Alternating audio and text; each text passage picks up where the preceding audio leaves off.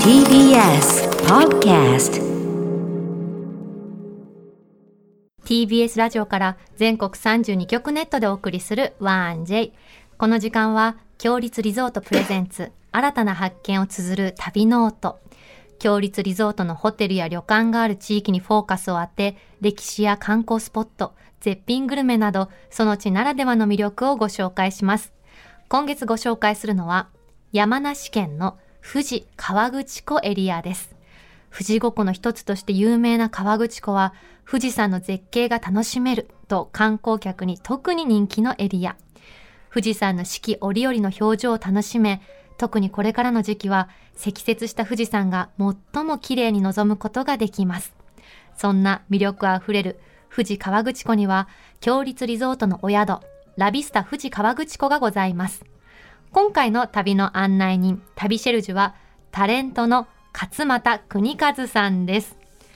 勝俣さんはですね、ふ静岡県の御殿場市の出身なんですけれども、はいはい。富士山大好きなんですってもう富士山大好き芸人って言ったら必ず真ん中いるみたいなこと ではい。富士山登山歴すごいですよ、30回以上ですって三十回。どうしてそんなに元気なんでしょうね私一回まだ登ったことない。私もですよ私だから今日はね勝俣さんに元気の秘訣たくさん聞きたいなと思ってます、はい。今日はどんな旅をご提案いただけるんでしょうか旅ノートスタートです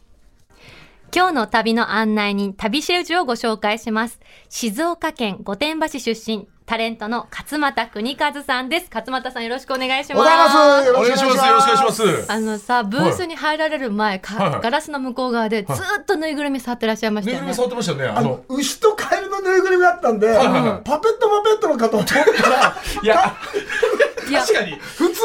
普通のぬいぐるみだあったのんでねす。ブなるほどースの向こうが副長って言ってこうみんなマスターとかね、いそうプそうなロんデですューサよねーとかいる場所があって、はい棚にぬいぐるみが置いてあるんだけど、はいはい私たち一回も気づいたことなかったですそようそう、気づかなかったし。うん、勝俣さんが触ってんの見て初めてああいやそこに牛とぬいカエぐルるだみからパペットパペットですそよ。ういなんやですよ。いや、いや、待ってる時、ずっとぬいぐるみ触ってるから。パペットパペットここに置いとくんだと思ったら、普通のぬいぐるみだったんですよ。たまたま牛とカエルいだやっただんからです。入られてからずっと好奇心旺盛なこのアンテナが張りっぱなしな状況 いや、確かに。うん、あれなんだろうこれなんだろう、今何やってるんだろうってすごいですねそうですね。あの本番になると集中力がないってよく怒ら れます。いやいやいやいや、一番良くないじゃないですか。本当に集中力がないって。す。まずはですね、はい改めて勝俣さんのプロフィールをお願いいたします、はい、えー、1965年静岡県出身、えー劇団一世風靡を経て、えー、萩本欽一さん率いる金ちゃんファミリーの一員として活動その後アイドルグループチャチャのリーダーとして、えー活躍されました以降は短パンをトレードマークに数々のテレビ番組に出演また去年から新たに YouTube チャンネル勝俣かっチャンネルを立ち上げその登録者数は7万人を超えていますということですね今日も担監督ありがとうございます。素敵な声で紹介していあ、たいだやいいて。やいやいやいや、なんか先ほど聞いたら、勝俣さん、あまりラジオに呼ばれないっていうのを聞いて、ラジオの声じゃないって言ってたんでますけさどかのね。年に1回ですっていう、年にとかしか呼ばれないんですよね。いやでもなこれだけなんか元気で明るいねイメージの勝俣さんですからラジオとかなんかたくさんやってるイメージもあったんですけどい全然ですね。ラジオのレギュラーはやったことは一回もないです。本当ですかないです。だからこんななんかに、なんか違うんじゃないです か。でもお好きなんですよね聞なんかれかあるのはの、車運転してる時は必ず AM ラジオを聞いてますね嬉。しい、どうですかあの元カリアさんのこのラジオはいかがですかこの声がやっぱもう財産ですああねり。がとうございます。私なんかこうう、ん一人で孤独にこう押しつぶされそうな時に、ここのチャンネルに合わせればもう一人じゃないんだって。あららら嬉しいです最高の褒め言葉本よ当にありがとうございます。朝起きてまず聞きたいよね、うんこの声おがね。ーいや癒されんじゃないの寄り添っていきます。これからも全力で寄り添わせてください。寄り添っていくのうん、行く行く。寄り添っていくいく今日もあの12月けですけど短パンですね。短パンですね。もう短パンしか持ってないんで、それは TBS についてから着替えられたんですか着替えてないです。お家からはい。長いパンツ履くときは、お葬式か披露宴です。えそれ以外はもうずっとはい。え、で1最近月もですかお正月もあ短パンのー、1月の北海道も短パンですね。どうしてですただやかっぱりね、最近立ちくらみすぎるようになりましいややめましょうよもうや冷めえまてしょうる、冷えてる。うん長ズボンを履きましょうたんでしょうね。だから朝のロケの記憶がまるっきりなくなるやとばいかで。すやばいですってでもあれはその短パンをトレードマークにしたのはピノキオに憧れたからって本当ありがでとうすございかます。えな、何その情報よく知ってますもね。ちろんですねなんかそうなんです。ピノキオになりたいんです。ピノキオになりたい。はい。え普通ね、ミッキーとかミニニーとかに憧れるじゃないですはいはいはいはかい。ディズニーランドに行かれた際に、はいはいはい踊ってるピノキオに惹かれたって。売れてない時に東京ディズニーランドにショーを見に行ったら、はい真ん中のミッキーとかミニーよりも、は一番端っこにいたピノキオが一番元気に踊ってたんですは誰も見てないんですよみんなミッキーとミニーと踊見ってないことはないドナルドたけちをどね。見てるのに、やっぱりそうかそっちを見ちゃうそかうなるほでど俺は今芸能界で言ったらここだなと思って、はいはいはい真ん中ではないとおーでも一番端でも腐らずに一番元気に踊ってるピノキオになろうと思って次の日からスタイリストに半ズボンしか履かないからってえーすごいよね。いこやでものアイディアとさあ、すごい見つける視点。でもその勝俣さんのそのバラエティに出てる時のなんか立ち位置って絶対に勝俣さんがいたら盛り上がる番組になることは間違いないんですけども、うんうん間違いないうん自分が何かするたびにすごくリアクションを取ってくれるから、こっちとしてはめちゃくちゃありがたいですよ、滑ってるんじゃないかなと思って勝俣さんだけ笑ってる時とかありましたこからのね滑ったことも面白いからあそういうことかなるほどそれで笑ってたのか今滑っこてたいんだ俺つドキドキしてるだろうなと思うとその心理で笑っちゃうからなるほどドキドキしてるくせに真顔でいるみたいなるなほどなるほどなるほどそれで笑ってくれてたんですね決して面白いわけではなかったんだ一緒になるほどなる私10年ぐらい前にはいはいダウンタウンデラックスでご一緒した時おうも、自由度がすごい高い方だなと思ったんですよ。ほどあー何かしなるほきどゃいけないって制約が一切ないかはいはいら、その打ち返すラリーの速さが半端じゃなく確かにて。ね好きなんですねテレビがまず好きだったんですはいはいはいはい8時だよ全集合とかでドリフターズ見てて、子供の時テレビの中に入りたかったんです、だから貞子がテレビから出てきた時、逆だろうと思った んですよお前さこんな面白いテレビの中にいるのがいいのに貞子出てきちゃうから貞子をそうやって見たことないですけどね。しかも貞子はあのテレビを楽しむために入ってたわけじゃないですから。テレビで楽しんでるわけじ ゃない俺からは好きねな。こと逆だと思ったんですそうテレビで一回楽しんでからよしもう出ようっていう感じで貞子出てきたと思ったんですかねもう。だからそのテレビの中に自分がいるってことが嬉しいからああなだるかほらなんどか。あんまり悩まないんですよねだからよく反省するじゃないですか皆さん、反省なんてするんだろうと思っていやこんな楽しいテレビの世界にいながらなるほど、いやでもなんかやっぱりこういう芸人の仕事してると滑ってたりしたら何のためにあの場にいたんだろうとかやっぱ考えたりとか次に生かそうとかっいやてもう出てる時点で選ばれしものなんですよはいはいだってディズニーランドのミッキーとかミニー絶対反省しないじゃないで すか反省してたら逆に嫌ですよね。嫌でしょうんみんなで会議してしないさ方がいいのかあのホワイトボードにいろい ろさやドだやだやだドナルドのダメなところとか気にしないでほしい。そうかそうかそうかなるほどなる選ほどばれしものだって自信を持った方がいいんであすのよね、しんちゃんね、はい勝俣さんのね、最新作のね、本読んだ方がい いよ。今のことも書いてあるから。あ本人反省しなくていいの。なぜならば、もうは全く同じ状況は二度と来ないから。ありがとうございます最高だから。 もうそれも読んでるのあ超なた元気になりますから。あなたそれも読んでるのあもう、うんではね、素晴らしい参りますよ。 100点満点ありがとうございます。今月の旅ノートはですね、はい富士山が一望できる富士河口湖エリアを特集します。スタジオにはその周辺で召し上がれる勝俣さんの一押しグルメ来てます。ありがとうございます。あ来てる食べてくださいこれは何ですかこれはですねええ甘味どころの浜やらわさんの名水わらび餅、まあ、いろいろ京都とか美味しいわらび餅ありますけど、はいちょっとレベルが違うんですよねええまあ説明しますと標高1000、食べながら聞いてていいですよ、はい標高1400メートルのえちょっと待って、ゲストに先に食べてほしいよね。いや僕は僕は食べてますかえらいやいやいやいや。僕喋んなきゃいけないんでじゃあここ甘えよう食べよう多分あの俺もわ食べたくなっらび餅ちゃっのてるきな粉が喉につくんで説明 説明できないじゃあ甘えますすいません勝俣さんに喋るの任せて初めてだよ、ゲストに任せて食べるっていいいいいねう食べちゃ放う食送べちゃ開う始以来食べたいもんこれもうやばいもんそうじゃあいただきますちょいちょいちょいちょいだから標高1400メートルの天然水を使用して伝統の手法で透明度と清涼感あふれる名水わらび餅を作ってるんですね。で一つ一つの仕事を丁寧に美味しいその冬のね寒い時の水の時も頑張って、はいはいだからそのなんだろう口に溶けるってよりも細胞に溶けてく っていうあのね体全、体に行き渡蜜ってもきな粉もいっぱいかかってるのに、この柔らかさ、わらび粉そうの上品な甘みは負けてない。美味しい。だからこれを作ってるのはやっぱ富士山のやっぱ名水ですから、富士山からの贈り物ですね。すごい美味しい何美味しいこでれすいすよまねせん。あの、MC2 違人うんバクバクですよ食ねべてすいません。勝俣さんも召し上がってくだありがとうごさい。ざいます。いただきますち。ょっと2個目いっちゃいますすいませんこれすごいね。何これうまっうわうまいうまっなんかやっぱわらび餅ってすごいね富士山ってすごいっすねなんか美味しいで,、でしょ、でも勝間さんのこのリアクション見るとさらに美味しく感じない、そうそうそうそうそうこんなに喜んで一緒に食べてくださるなんてなんか本ね当嬉しいと思っちゃあうのいろいろ僕街で言われるんですけど、あの戦争に負けた後、こういうふうになんかさつまいもとか美味しく食べる子供がいっぱいいたんです食べることにね感激飢えてて感激する全国の日本が貧しい時に明るかった子供なんですって僕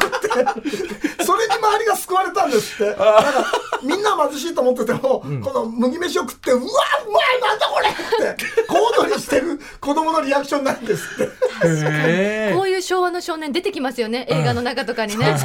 しかもこの短パンで、あの、小学校の時6年間ずっと、あのー、こう、あの、行動してて学校に来てた子が、爽やかボーイズ賞っていう受賞したことがあるんですよ。ーずっと短パンで、とにかく冬も、なんかその人を見るとちょっと、あの、勝間さん見てるその人を思い出すというか、へー常に元気で僕も上でも短パン半袖でしたから、はでももが赤切れて赤切れるとこにこうクリームを塗るっていう勝ね間さんに関してはもう来年からやっぱ履いてほしい ですよ。中津そうねちょっともそしのかしたらレ話を聞ッくグウとォね。ーマーとかね、うん何かねちょ装っと備をねはい。勝俣さん富士山好きってことですけど、何かきっかけあったんですかやっぱり静岡にお住まいだからえっってとね、静岡に住んでる人は登らないんですよ、言いますけど本当ですかそう富士山は見るものへえ登ったら富士山見れないから、うんうんうんだから僕は登ったのが2008年でなぜかというと「24時間テレビ」ってあるじゃないですはか、いはいはい。あれを金ちゃんが走ったんです走りましたね。はいはいはい。それ僕練習から参加させていただいて、い本番もずっと実況させてもらったんですよ、はいはで武道館にゴールした時にみんなが泣いてたけど、俺なんか泣いてる場合じゃないなって、俺は金ちゃん側に行きたいなって何か自分で頑張って自分の満足とあとそれを見た人を感動させたい側に行きたいと思って見てる側じゃなくて体験する側に立ちたかったんでですそのね後すぐ仲間3人と富士山に登ったのが初めてでした、え練習はされなかったんで何すにかもです大丈夫でしただからそのいただいた黄色い T シャツを着て、はい。半ズボンちとょっと待ってください。そんなにもいやいやスいやニーカーでい行やったら何考えてるんですか土砂降りになっいやてもう地獄じゃないですか。気温2度ですよ嘘でしょ。もう本当に3人とも低体温症ねもう一番やっちゃいけないやつです指よも動かないっていう、うんあと呼吸も一人はもう呼吸ができなくなって、うんでも頂上まで行って行ったんですか行ったそうです頂上まで行って一人はもう顔真っ青真っ青じゃなくて命が透けてけたんです透明になってたんで向すこうが見えちゃった本当に。それでも一人があの一応おにぎりを任せてたんでリュックの中におにぎりを任せてたんで、うんそれを食べたら体で燃やすからっつっておにぎりを出せっつったら5合目の車に忘れてきてやだ雨は土砂降り、マイナス2度がどんどん氷点下になってくるんですよ、ーええだからこれは死ぬと思って、頂上から5合目まで全力疾走ですよ 3人とも俺は死にたくない生きる生きる生きるんだと生きるんだと強い気持ちがいや相当過酷ですよこんな明るく喋ってくれてるけど修行でしたねまあなんともなく生きて戻れたからよかったですけいど、や、結構紙一重なとこにいましたよそうねですそれねだからそこからもうもう温泉に向かって、はいは温泉で食べたおにぎりのうまさねだから富士山がやっぱ教えてくれたんだな、はいはい人生甘いことばっかりじゃなくて、はいこういう辛いこともあるけど乗り切っていけって、はいお前は乗り切れるんだっていう、その時のご飯ってのはやっぱりもう忘れられないです忘れねられ味ないではすいねやあと忘れたやつの憎しみね午後に握り飯を忘れたやつそれも忘れないですね何をリュックにじゃあ入れてきたんだお前はっ確てかにいうなんかリュック軽いなって気づかなかったんですかねおかしいな結構ね気軽にいけるなっていう長感じで官がね入ってました長官がいらないな長官長官食えねえだろって いうヤギじゃねえんだからいや無事で何よりですそうで本したね当にでもそれにね懲りずに何度もそれ何度からもだからその年はもう10回とかそえの次の年も5回とかあの初めて登る人が周りに現れたらみんなで一緒に登りたいんですよへはいーはいはでその感動をこう一緒に味わわせてあげたいっていう去年あの富士山のバーチャルガイドツアーも担当されてましたもはいあれんなねかそのお仕事いただいて富士山をよりよへえくそのスマホ一台でこういろいろ富士山を案内できるってやつやったんですよ、すごいですよいねちなみに僕シンプルな質問なんですけどその頂上まで行くのってどのぐらいかかるんですか時間的にはえっと今はねあんまりやっちゃいけないんですけど僕らは5合目から6時間で一気に登ってましたねあこれは今はダメなんですかあんまり休んだ方がいい体に良くないんであー良くないから休みながらだからおすすめはまず8合目ぐらいの宿があるんですよ、はいはいそこまでは2時間3時間かければ行きますから、はい昼に出て3時ぐらいに着いてゆっくり休んで次の日の夜中の1時とか2時にスタートすると4時間ぐらいで頂上まで行けるんですよちょうどご来光のタイミングに。へーそれのが楽です、なるほどはい富士山の魅力って何ですかあのねその時々あんな高い山で寒い山でも咲いてる花があったり飛んでる蝶々がいたり、なんかそれのなんだろう見返りを求めないこの人たちの存在に感動するんですよね疲れてる時に花にや癒されるじゃないですかはいはいでも誰もそこに来なくてもその花は咲いてるじゃないですかはそんな花に私はなりたい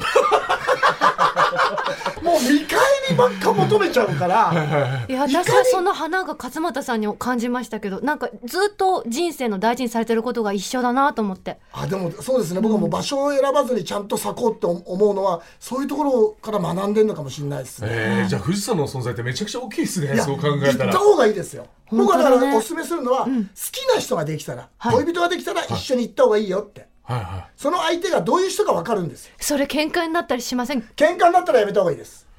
いまずいな例えばこっち喧嘩になりそうだな辛い時に荷物を持ってあげるとか、辛くなることが分かってたからあのご褒美の甘いものを用意してくれる人とか、はいはい人間性が一助け気合うにか、うんあの本当に別々になるかって本当そう今求めちゃうやつより人間性が出るんです、ちょっと踏み絵みたいな感じですよねうん富士山登ることでそうねねうん相性がパックリ分かっちゃうっていうだから俺も何回か登ってたんで、ええうちの嫁さん連れてったんですよ、はいはいあのだからへこたれた時に助けてあげようと思って、いええ俺より強かった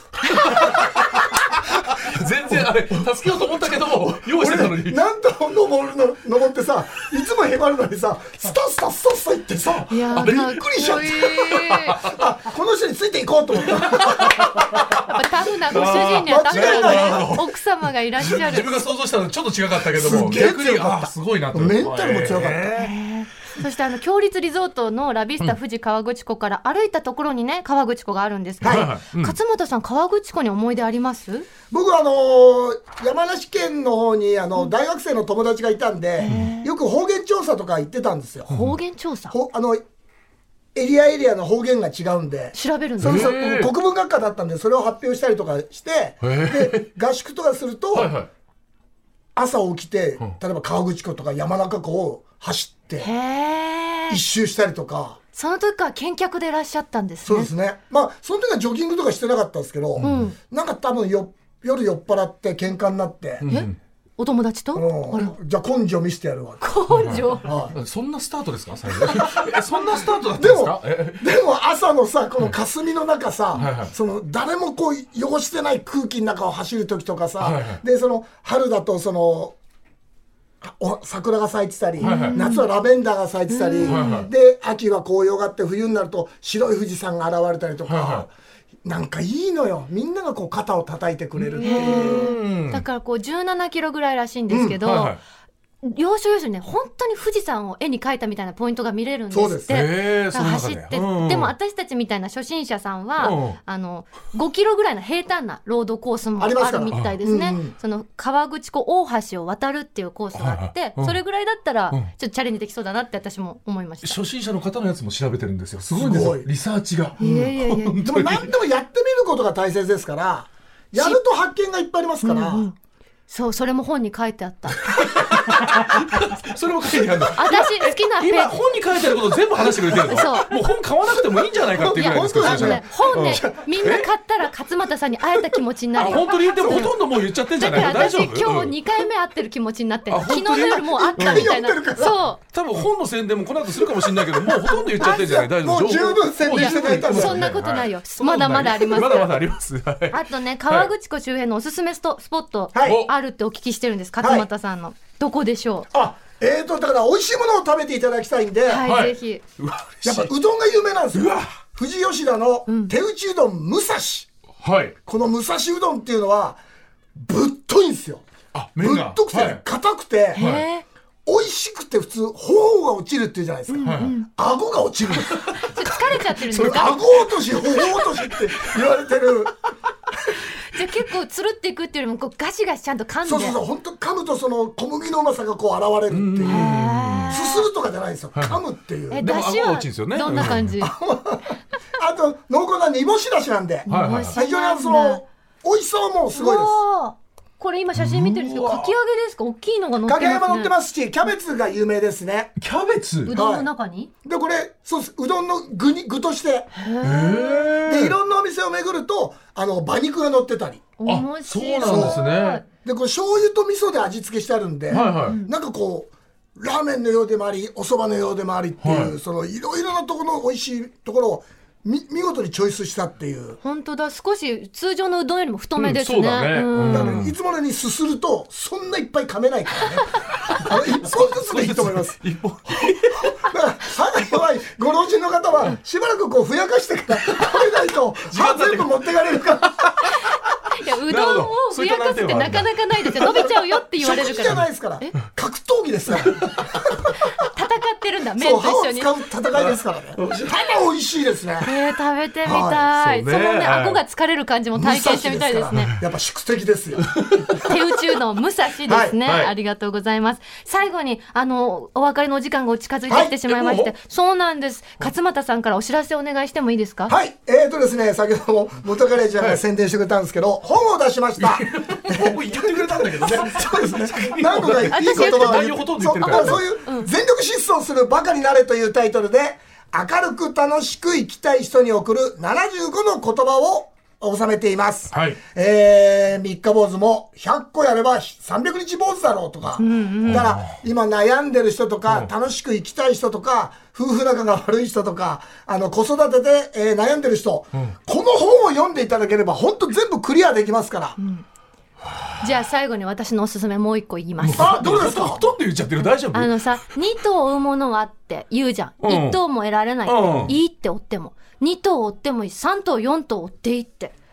えそれはどうどうしてですか和本さん2頭ものは1頭もいつとか言うけど、2頭追ってるうちに3頭目の素晴らしいものが現れたり、2頭なんかいなくなっても素敵な風景に現れ、出会えたりするじゃん。はいはだから昔の人の言うことって嘘が多いから、自分で確かめた方がいいよって。いはあなるほどもしも素敵でしょ本当に読んで、しんちゃん。元気持ってきにまなしたるかからら。何俺に足りないものがいっぱいある ってことだ本当にからこの本で補ってってことじゃないの最後今ののあげ俺るのから。あ、ありがとうあ本当にいいですかちょっと今の言葉が引っかかっちゃっただけなのよ後で俺に足りないものがいっぱいあるってことだよねメッセーといジうことで、んそう今だよね週の旅印はタレントの勝俣邦和さんでした。勝俣さん、ありがとうございました。どうもありがとうございまあしりがとうございましたここで強立リゾートからのお知らせです。強羅駅目の前の高立地に佇む箱根強羅温泉時の湯雪月花。客室は調度品をはじめ隅々まで和の伝統を受け継いだしつらえと、すべての客室にヒノキの露天風呂を完備し、和の安らぎを感じながらおくつろぎいただけます。旅の醍醐味が満喫できる広々とした大浴場玉桂の湯は2種類の源泉をかけ流しで露天風呂かがれ火のかがり火の湯では昼と夜でそれぞれの風情を味わうことができ心ゆくまで湯あみをお楽しみいただけますまた3つの無料貸し切り露天風呂では野手あふれる自然をご堪能ください夕食は相模湾で採れた魚介類をふんだんに取り入れた和食懐石または国産牛のしゃぶしゃぶとお寿司のコースより選択いただけます詳しくは強立リゾートの公式ホームページをご覧くださいさて、ここで番組をお聞きのあなたに旅のプレゼントです。今月は富士山と河口湖を望むことができるラビスタ富士河口湖の宿泊券を一組2名様にプレゼントいたします。南フランス、プロバンス地方の風を感じるホテル、ラビスタ富士河口湖。客室には手塗りの壁や調度品、てテラスの手すりなどにプロバンスの衣装を施し、そのほとんどは半身浴しながら絶景を堪能できるビューバスを完備しています。館内で最も富士山と河口湖に近い位置にあるのが大浴場。天然温泉で湯あみをしながら目の前に広がる絶景をお楽しみいただけます。露天風呂に出ればさらに間近に望めることはもちろん山や湖からの風も感じることができます夕食は黒毛和牛と地元の旬の食材による全8品の洋食フルコースでシェフが腕によりをかけた自慢の料理を富士山を望むレストランでじっくり味わえますちなみに勝俣さんおすすめの手打ちうどん武蔵はラビスタ富士河口湖から車でおよそ20分で行けるそうですそんなラビスタ富士河口湖の宿泊券を一組2名様にプレゼントいたしますご希望の方はインターネットで TBS ラジオ公式サイト内旅ノートのページにプレゼント応募フォームがありますのでそこから必要事項をご記入の上ご応募ください締め切りは12月31日金曜日までとなっておりますたくさんのご応募お待ちしておりますなお当選者の発表は発送をもって返させていただきますまたこの番組ではあなたのメッセージもお待ちしております川口港エリアでの旅の思い出はもちろん強立リゾートのホテルや旅館にご宿泊された方の感想もお待ちしておりますまた来月は草津軽井沢を特集しますあなたのおすすめスポットも教えてください件名には必ず旅ノードとお書きの上 1j.1j.jp までお送りください勝俣さん素敵だったねめっちゃ元気出た、いいですねあのテンションはうん僕もうね本当に何度も助けられてますから本当よあー私また読むわこの本を俺だって暗記するわ足りないところがいっぱいあるんだよねないよしんちゃんパーフェクトしんいじだやよ俺は引っかかってんのよずっとごめんね後で仲直りしようその件については、その件については来週の旅シェルジュは北川口湖観光協会の大町義明さんです来週もどうぞお楽しみに